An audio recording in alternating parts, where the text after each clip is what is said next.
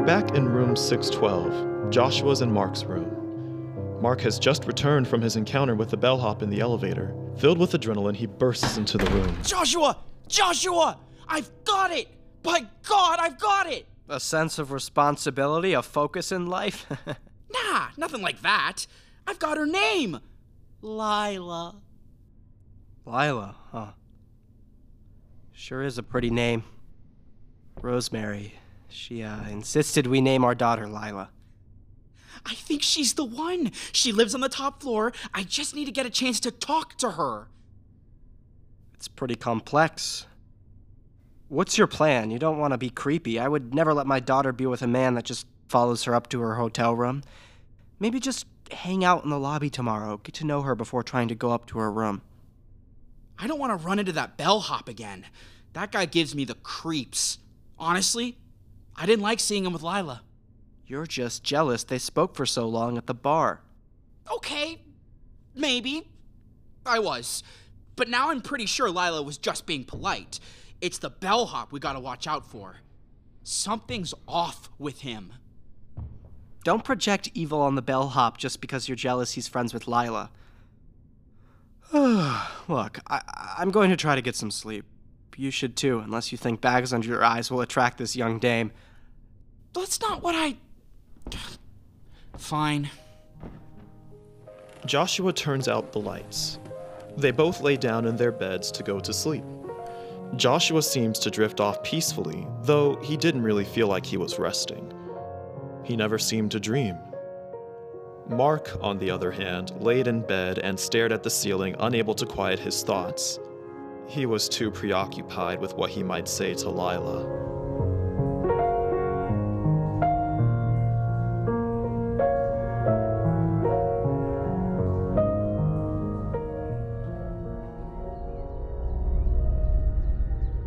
After an indiscernible amount of time, sunlight floods into the room. Mark gets up to wake his friend. Joshua, wake up! Hey, look, I really want to talk to this girl. Will you come down to the lobby with me and be my wingman? I need you to distract the bellhop so I can talk to Lyla. Well, since he's the only one who's given us the time of day since we've been here, maybe I can ask him about my locket. I still haven't been able to find it, and no one will answer me from the front desk. He'll probably be more helpful than you. Okay, we're losing daylight, old man. She might be down there right now. Let's go. This was supposed to be our week off, but I keep having to go up and down these damn stairs. Fancy hotel like this with a broken elevator. I'll mention it to the bellhop.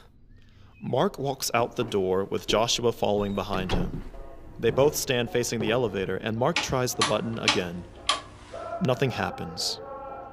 Joshua hears a song coming from a room a few doors down. The song takes Joshua back to his childhood years, dancing in the sun and singing the song with his friends during the school day. Since the elevator doesn't seem to be coming, the two of them decide to once again just use the stairs. I'm going to go outside for a minute. Really? It's hot as Hades out there. I want to have a quick smoke to ease these nerves, because if Lyla sees me, I'm afraid I'll shake so bad I'll drop the cigarette and end up burning the hotel down. All right, simmer down, son. Take your smoke, and I'll keep an eye out for the bellhop and your girl. Mark opens the heavy hotel doors, and the second the doors close, the sounds of the world dissipate. And Mark is unable to hear anything at all. He wonders how the world could suddenly go silent.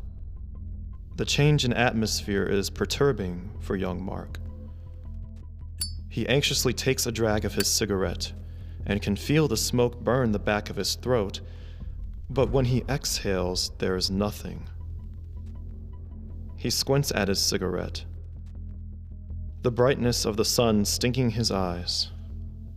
It is at that moment that he realizes the sun is at its peak, yet he doesn't feel its warmth. He opens the doors to the hotel, and instantly a flood of sounds engulf him. He takes a second drag of his cigarette, and the smoke of the cigarette permeates the air around him. Questioning his sanity, he decides to look for Joshua to see if the same thing happens for him. The doors open, and two sophisticated guests walk in. One holier than thou middle aged man with a posh summer suit, and a lady with a large hat and floral fan. Mark has never been witness to such luxury before in his life. He decides to approach them. Awfully quiet out there today, am I right? The two hotel guests walk right past Mark. The lavish lady of the pair brushes Mark's right side, but Mark feels nothing. He is starting to feel panic rise within him, but the stress subsides as Mark notices Lyla with her Seneca competitor, a camera she inherited from her grandmother. She is taking pictures of the hotel lobby and is preparing for a shot out of one of the windows. Mark decides this is his chance. He looks around for his companion and makes eye contact with Joshua, who nods, silently saying he knows what he's supposed to do. Mark approaches Lyla. Excuse me, miss. I couldn't help but notice your camera. It's a nice model. Are you a photographer?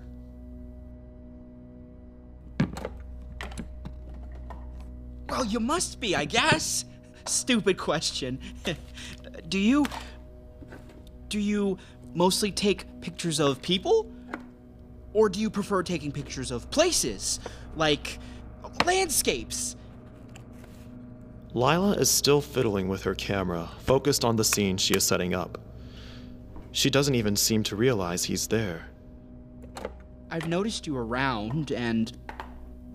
And I just wanted to say, you're very lovely. Um, and I. I admire your photography skills. I'd love to see some of the pictures you've taken after you develop them. Right. I'll leave you to your work. I don't mean to bother you. My name is Mark, by the way. I'm on the sixth floor. If you ever want to chat, feel free to stop by. I'll write down the room number. I'd love to maybe get drinks sometime. Mark grabs a small notepad from a nearby table in the lobby, scribbling down his name and room number. He leaves it with Lyla's camera case and scurries away to find Joshua. He sees his friend on the other side of the lobby talking to the bellhop. Yes, I understand you haven't seen it, but I have scoured our room for days and I can promise you it's not there. Are there any maids I can speak to about this? None of the maids are available right now, sir. I will keep my eye out for it.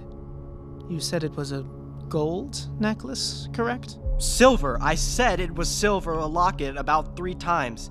It has a picture of my wife and my little girl. Ah, yes. My apologies. My mind isn't what it used to be. If I find the locket, you'll be the first to know.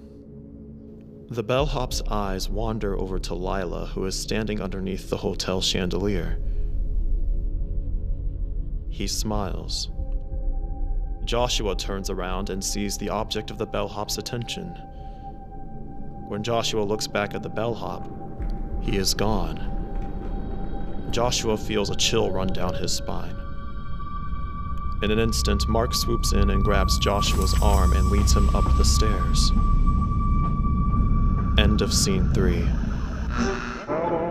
My heart is in your hand. My love is yours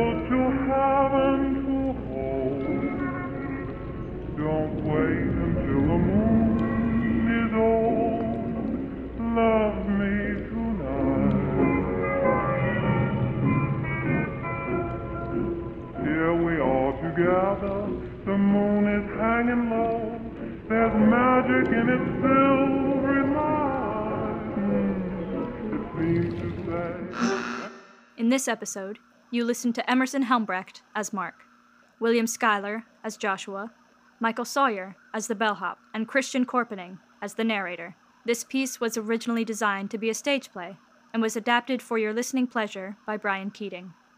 Stay tuned for the next episode of The Graveyard Shift.